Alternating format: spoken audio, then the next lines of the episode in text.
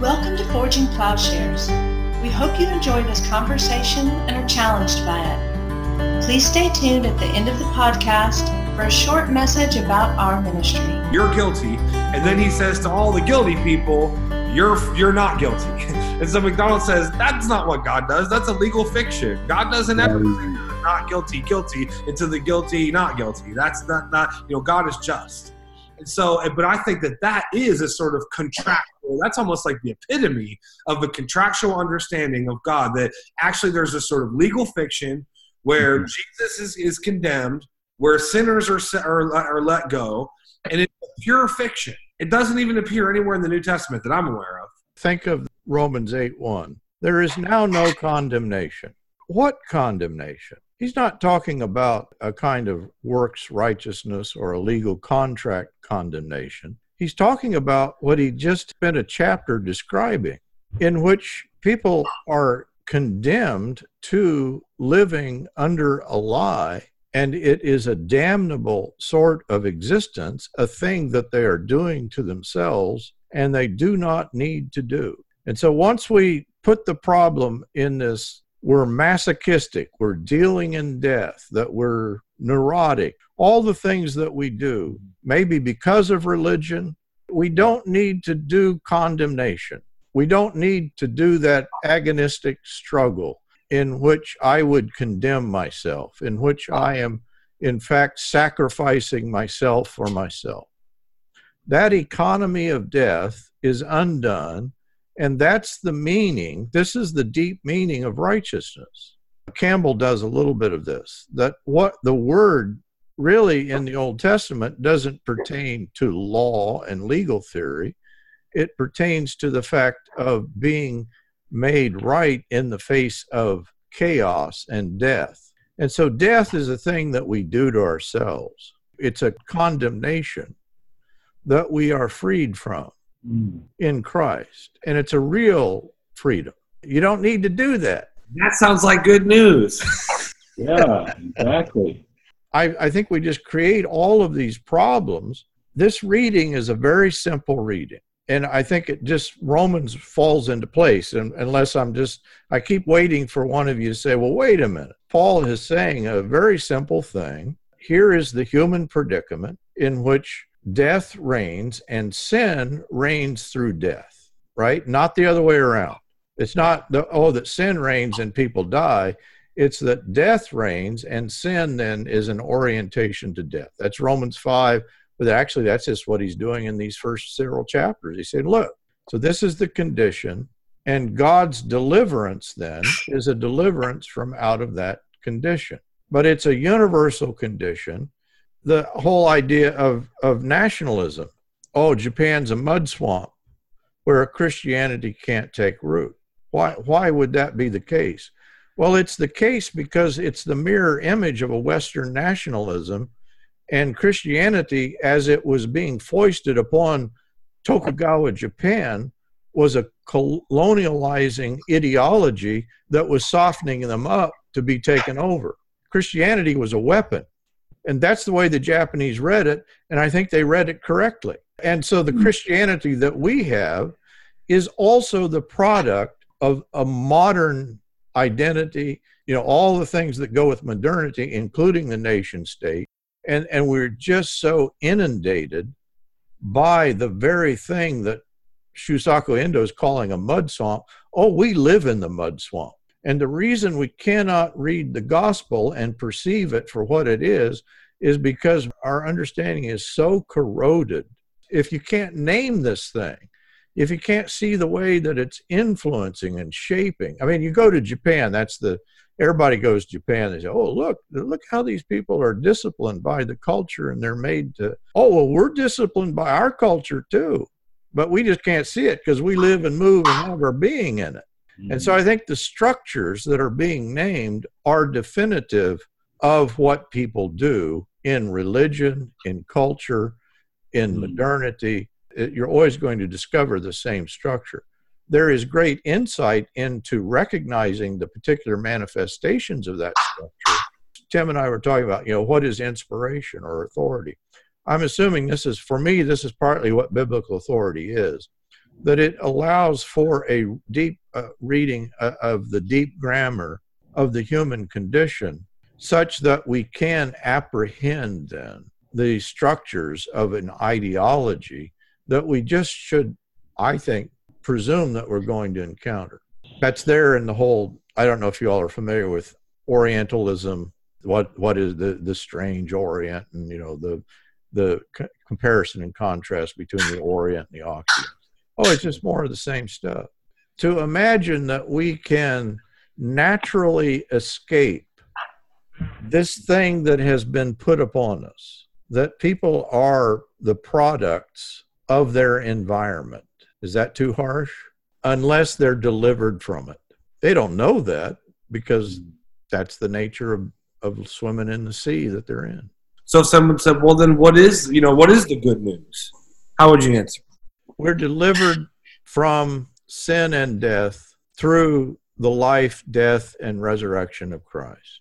And sin and death is always going to reveal itself in a dualism that begins in me. This is why I have a great appreciation of the Cartesian cogito. It's exactly wrong in a very profound way.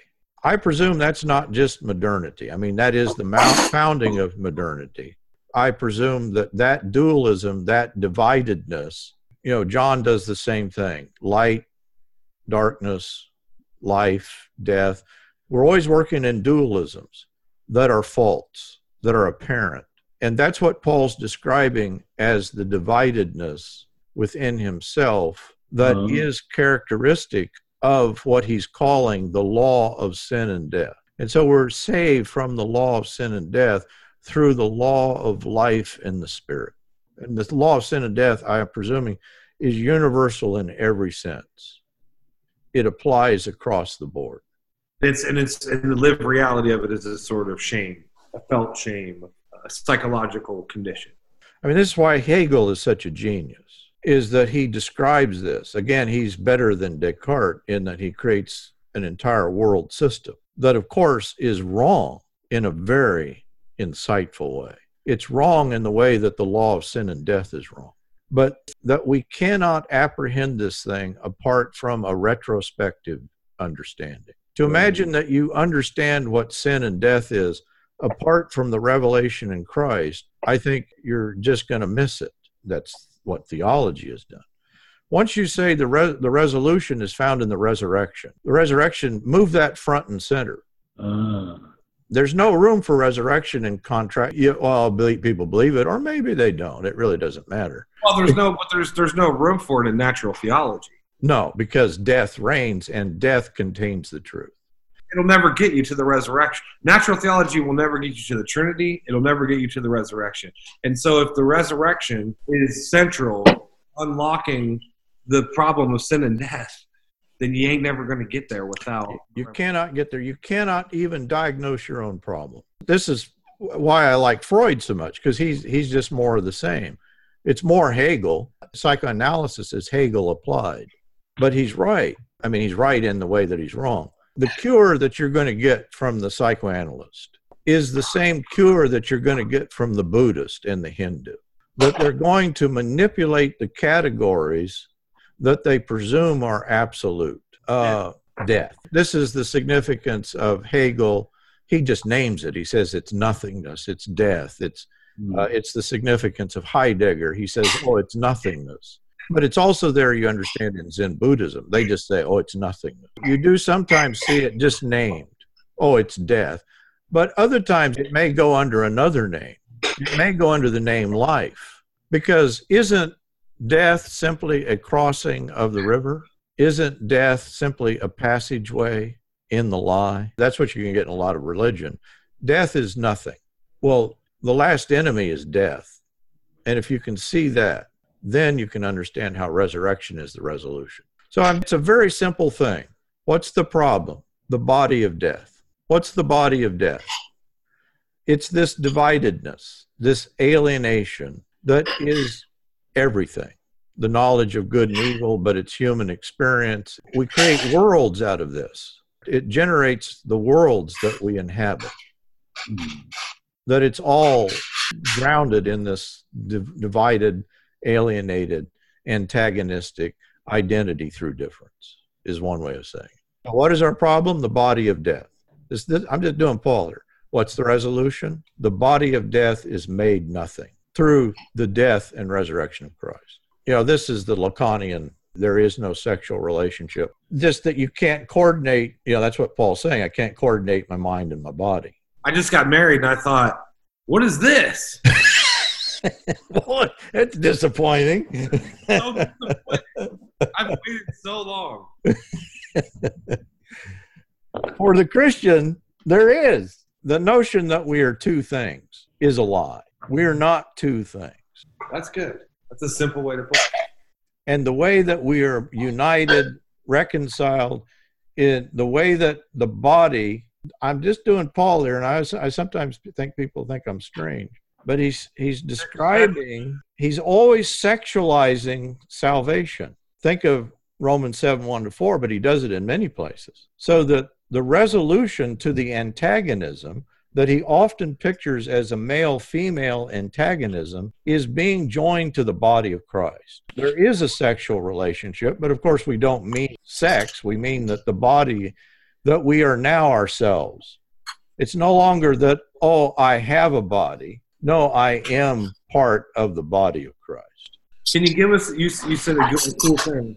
We are not two things. Can you give us some examples of how we often imagine that we're two things? Body, soul, spirit, body, mind over and against body, heaven, earth, flesh, spirit, every dualism in the world light, dark, east, west, inside, outside. You can just go through the way that people do identity.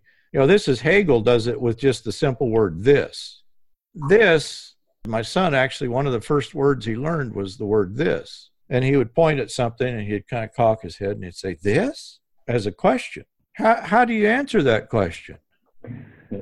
It could be an infinite question because everything is potentially this.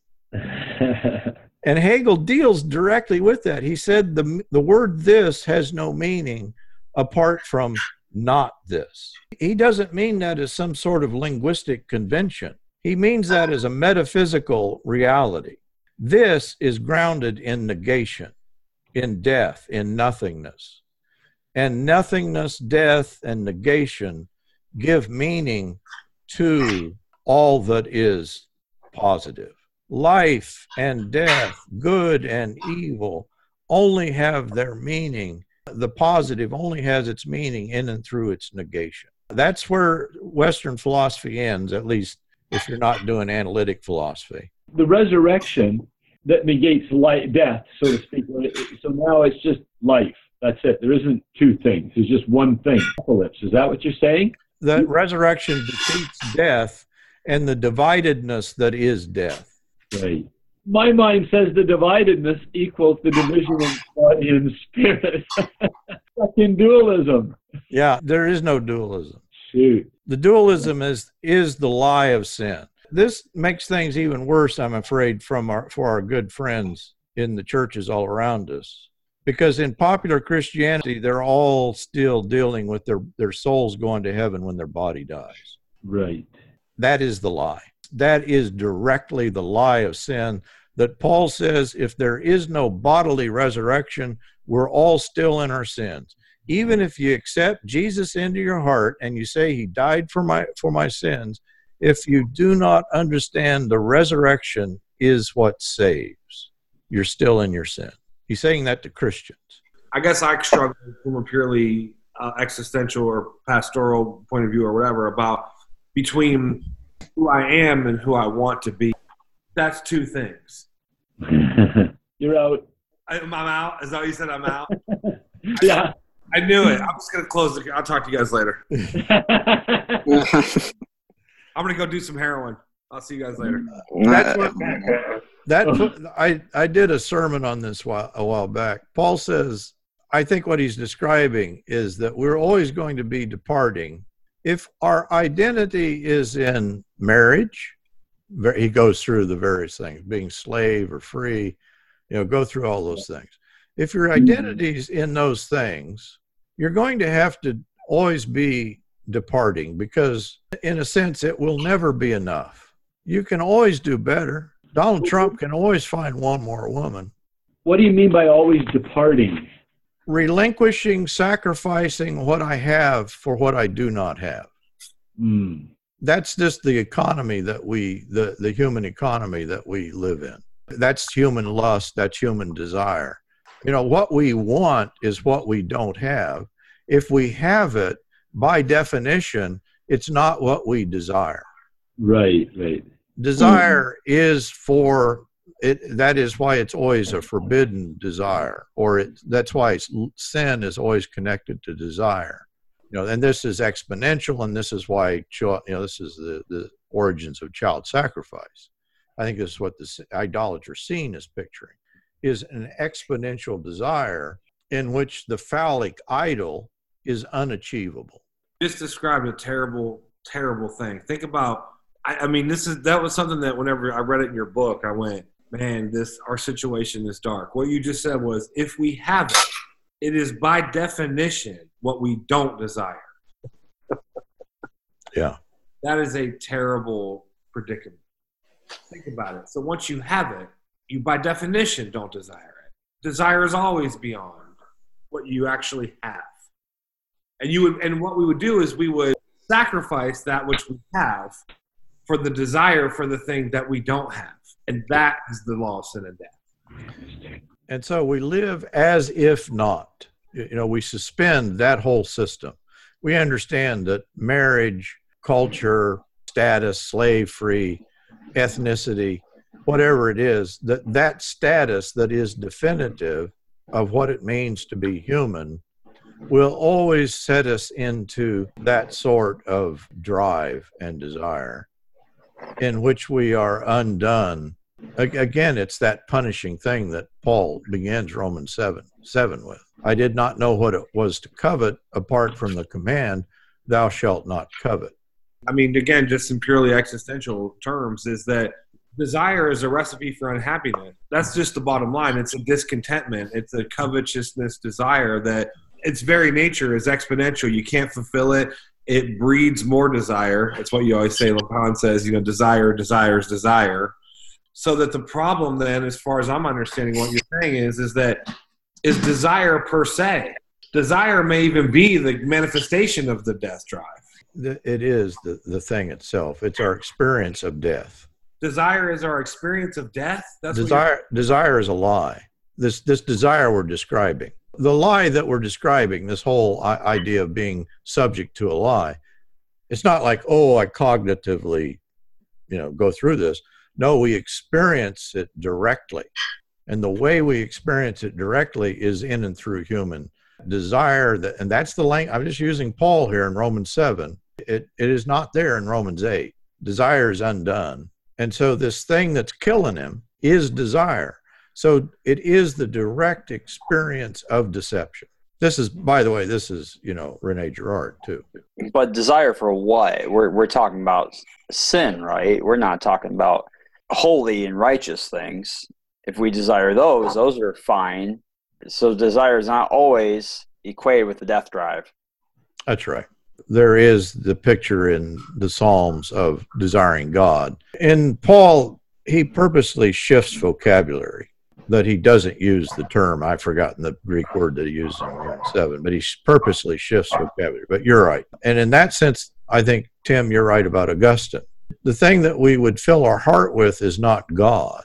In other words, our desires are themselves discordant and misplaced. I was just we uh, my friend uh, Tom and I just worked today at a it's a Christian discipleship center. It's a rehab. It's a drug rehab, but it's a it's a Christian discipleship program. And we just went around. The guys were describing exactly what we're talking about, not in quite these terms, but what they were saying is is that why? What is it about me that I'm willing to throw everything away for nothing? So I'm in other words, I'm willing to throw away my my marriage so that I can have. I'm not content to just be with my wife. I want to be with everyone. I'm not content to just be sober. I have to. Get, I, I it's. I'm willing to throw everything, including my life, away, and my freedom away for nothing, to get high, for something that I know isn't going to satisfy me, for something that I know might kill me. It's probably definitely going to land me in jail. It's going to destroy my relationship. But nonetheless, there's this drive in me that's willing to throw everything away for what I ultimately, in my better moments, know is quite literally nothing. I'd say your rehab friends are much more advanced than our philosophical friends who literally describe the drive to achieve nothing as the proper goal. That's true in Nishida in Zen Buddhist philosophy. I mean, that's the whole point of Zen Buddhism is to achieve nothingness, nirvana. Heidegger picks up the same thing, the, the nothingness. It's there in Hegel. Why does that desire, Paul? I mean, I think this is a, such a like a uh, tremendous uh, conversation. I think it's fascinating, and so I'm wondering why why does desire feel so good? If it's the experience of death, I think you're right. By the way, I think you're right. I think that if it's if it's if it's the if it's the direct experience of, of deception, I don't know about you, but whenever desire rises up in me, I feel alive. You I like it. I like it. It's the life force. It's the life force. You Lacan, Lacan say, never give way on your desire because it is life. Because it is life. And so, what I mean, what is that thing? Whenever you're like, ah, I want it. I want you cut right. It's like you see it and you want it, or you hear it, or whatever it is. You know, uh, something rises up in you, and it feels like you're uh, you go from sort of the mundane. It's kind of like a transcendent moment or whatever, where you kind of you know you're lifted up out of the morass of just regular you know human being and into some sort of realm uh, of you know maybe even this is the experience of heroin by the way i can tell you firsthand that you're you're sort of lifted up into the realm of the godlike uh, bliss uh, that there is a sort of ecstatic euphoric experience. Really you want that desire by the way. I think this is probably you know this is this is what happens with uh, the sexual stuff you were talking about earlier you know the whole thing about the sex drive thing is that you want your desire to be as strong as it can possibly be. You know that in, in some ways maybe this is this requires you know the threat of death as you said with or, or, or something you know maybe it just requires pain or maybe it requires shame or maybe it requires you know some woman calling you names and beating you with a whip or just whatever it, like you know it's it's something you know that has to get you really going to where your desire is exponentially lifted Uh, until I don't know what, until maybe you die. Until life and death are at stake. And this is why, you know, the Kantian categorical imperative, you know, that I would only do that which I will. And then he describes, you know, he says, what's the function of the law? He said, well, imagine a man that was going to commit adultery and, you know, put build a gallows and he'd know that in the morning he would be hung. And Kant says, well, this would surely deter him. And I think what Paul would say is what Zizek actually says that some of us cannot enjoy a night of pleasure without knowing a gallows awaits us in the morning. Desire is mixed in with death. Knowing that the, these things deserve death, they do them anyway, precisely because it deals in death. That is the power of this thing. The drive for death is mistaken as life. That's precisely Paul. Oh, I see.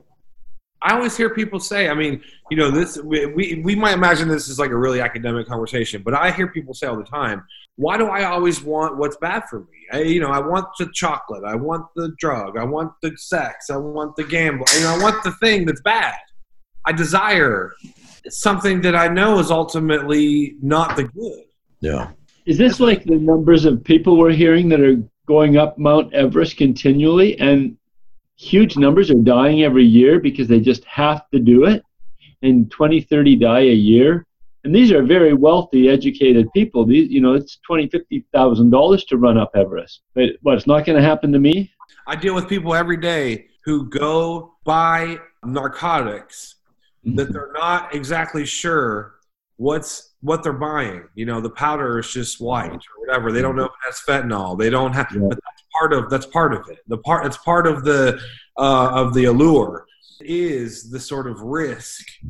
Wow. You know, that was the interesting thing. Interesting is probably the wrong word about the original entry of AIDS into the homosexual community. Radical homosexuals were not in, at all discouraged in their sexual activity, knowing that they would get AIDS In fact, that made it all that much more worthwhile because now they're dealing in life and death.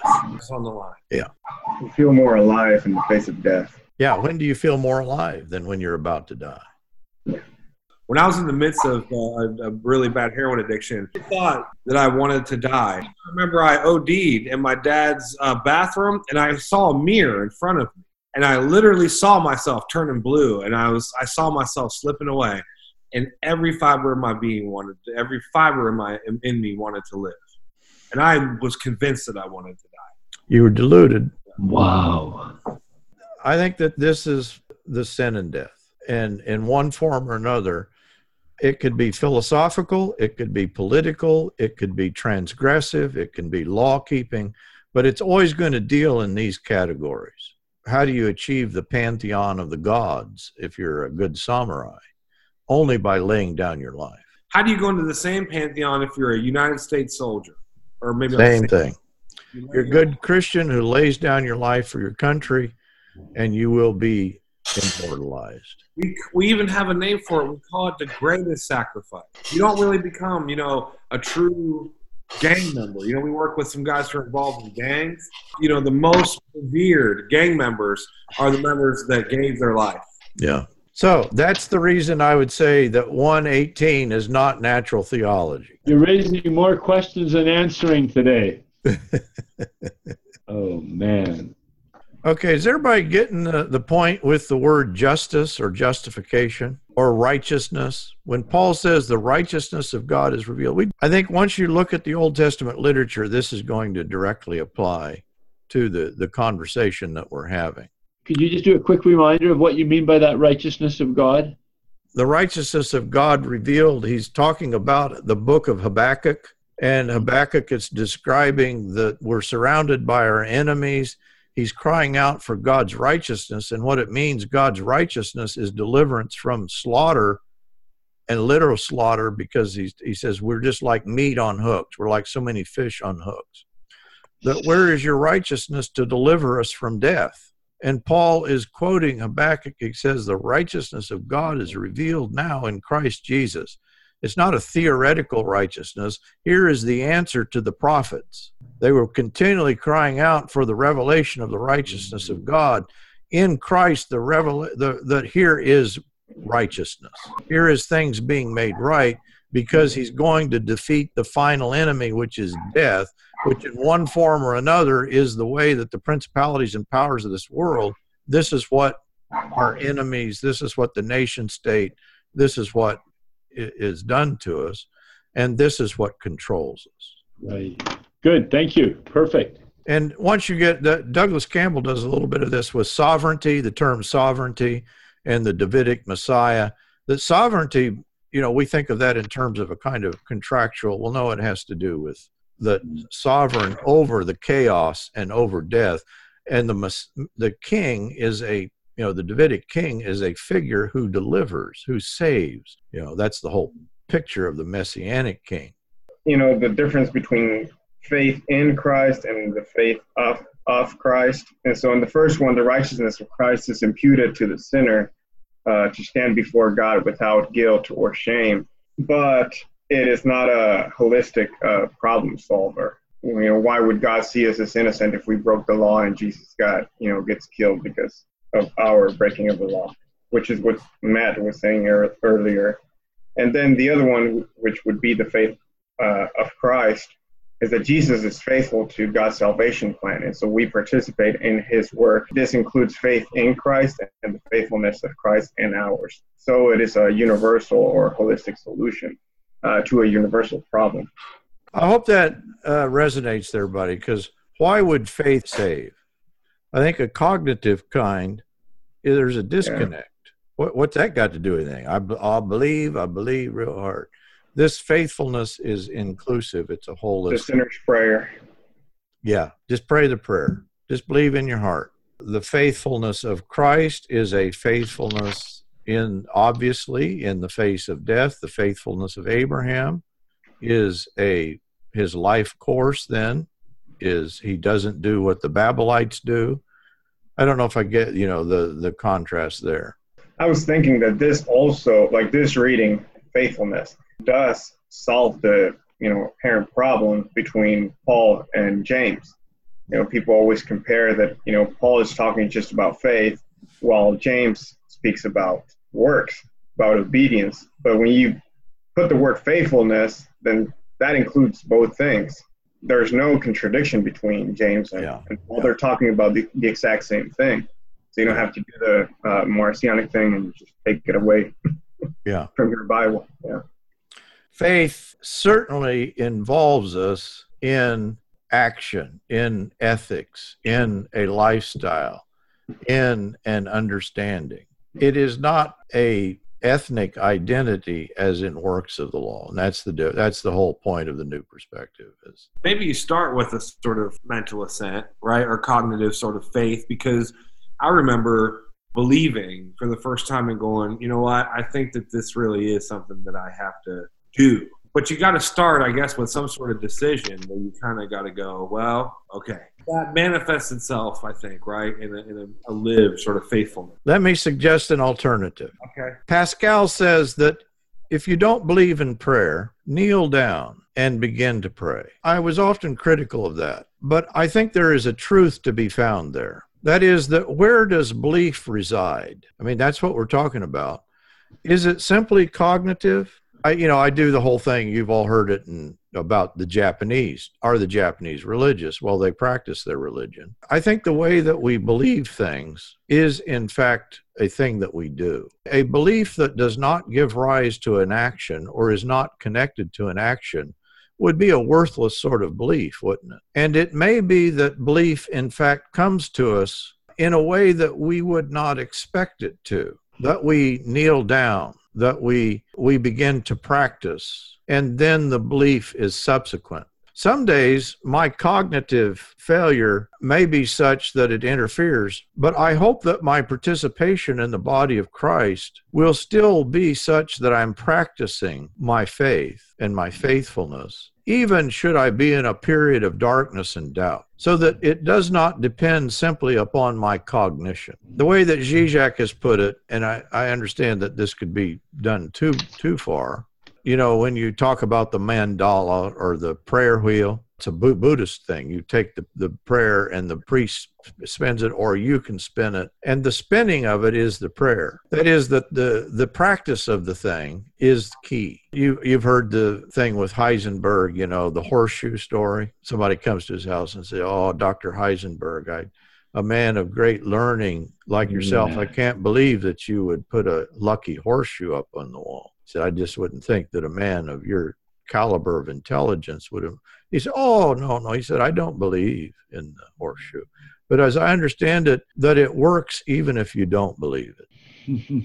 And what I'm saying is, I know there's a problem there, but I'm also saying that, yeah, but belief is actually something bigger, more holistic than simply our cognition. First of all, I thought that you were talking about Walter White from Breaking Bad with your analogy there. That's what I thought too.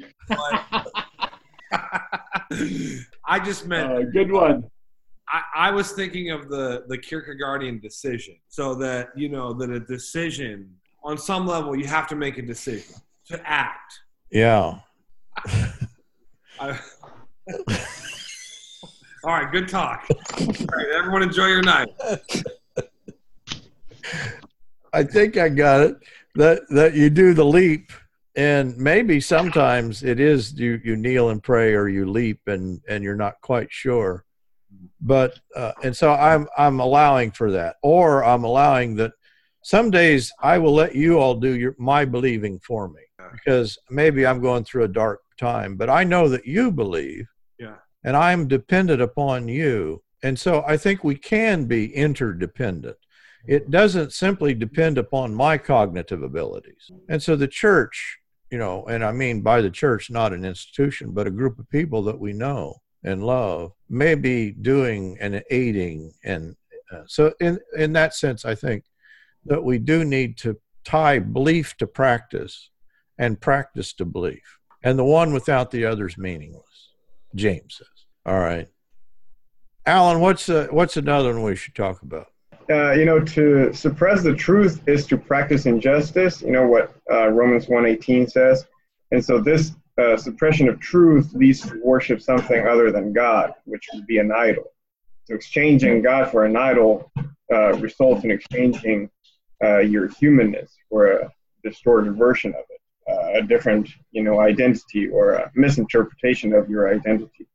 So that leads to immorality, uh, which is, you know, a confused identity that will make you perform deeds that are unfitting for humans. This applies very well to our discussion of natural theology because, it, in, in a sense, I think that's suppressing the truth. And so instead of leading us to the uh, uh, solution and to the problem, actually, it, we just kind of skim through it. and so we are telling a lie, preaching a lie. You know, we're preaching the law of sin and death more than we actually preach the law of, of life that uh, whole idea that that sometimes we have, especially in restoration movement, I think we fall in the same problem that the Jews did. You know, we have the Torah, so we're good, and in restoration movement, it's like, oh, we're the ones that have the truth, so we're good. when in reality, we're preaching the complete opposite of uh, of of what Paul is saying in in these chapters, and so we are falling into that suppressing of truth. So we're practicing injustice by doing it. So we're just multiplying that perversion. I mean, the scary thing here is that I, I think that there is a Christianity that can sell us the lie under the auspices of the truth of Christ. And it does that in a dualistic theology, mm-hmm. In which it would give us the same sort of departure souls going to heaven, but also departures from real world engagement, in which we literally end up with Paul's formulas that once you do the dividedness, you will end back up in the logic that you must do evil that grace may abound. What you do on the left hand will, will bring the rewards on the right hand. And so the, the dividedness will always result in the law of sin and death. I'm afraid that there is an evil Christianity. Surely we should not put those two words together, but I'm afraid there is such a thing in which we are, in fact, convincing people of a dualistic reality, a God that, in fact, does not engage in a, in a kind of real world defeat of the law of sin and death. A perverse Christianity, Paul is saying, is worse than paganism. He says that in 1 Corinthians 15. The perverse Christian has erased any hope whatsoever. And surely we should not end on that dark note. you got to do a blog where you expound upon stuff on desire and the stuff on dualism. I think you're hitting on something there that I need to think more about, but I think it's really good that those you, you yeah. said those those two things that they, it always gives rise to a sort of epistemology, right? That that we have to do evil so that good may come. So however you do the split, light, dark, inside, outside, good, bad, this, that, life, death, all these different ways that you explained it, that you said that the the sort of live reality of that sort of way of thinking always presents itself in, in doing an evil so that good may come, even if that evil is condemning ourselves right? Or shaming or you know or sort of beating ourselves or being masochistic towards ourselves or whatever. And then i think the desire has to be sort of perversely tied into that even at but you know even even from an epistemological standpoint right? That that there's a there's a cognitive sort of desire that's death dealing. Yes. And the way that paul says it is you know he's saying is the law sin? Well let's go with it a minute. The law is sin and so you establish the law through sin that's the only way to truly establish the law to make sure that it's lawful is to transgress it.